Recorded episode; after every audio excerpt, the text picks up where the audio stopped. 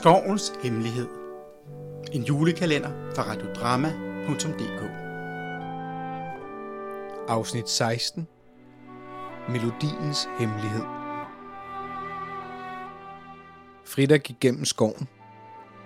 Melodien, der fyldte luften, viste hende vejen.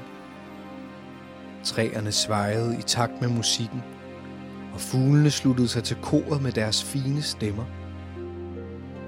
Inden længe kom Frida til en klar, safirblå sø, hvor vandoverfladen var som et spejl, der reflekterede himlen og skoven omkring den. I midten af søen stod en båd, der ventede på hende. Frida steg forsigtigt ned i båden. Vandet i søen begyndte at skabe mønstre, der formede sig som noder på et musikblad. Frida forstod, at hun nu skulle finde hemmeligheden bag melodien, der havde ført hende hertil. Da hun kiggede ned i det klare blå vand, så hun små vandnymfer danse.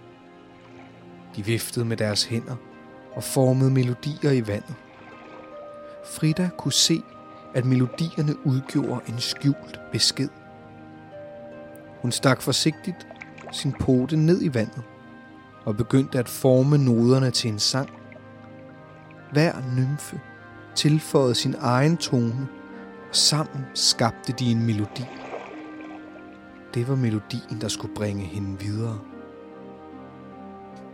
Da melodien var færdig, strøg Frida sin pote over vandoverfladen, og den blev til en skinnende sti.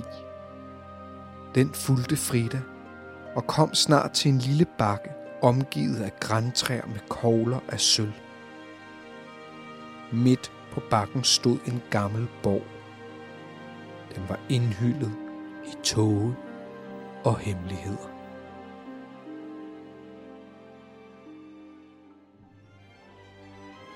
Du har lyttet til Skovens Hemmelighed. En julekalender fra radiodrama punktum d k. Skuespiller Kristoffer Helmut.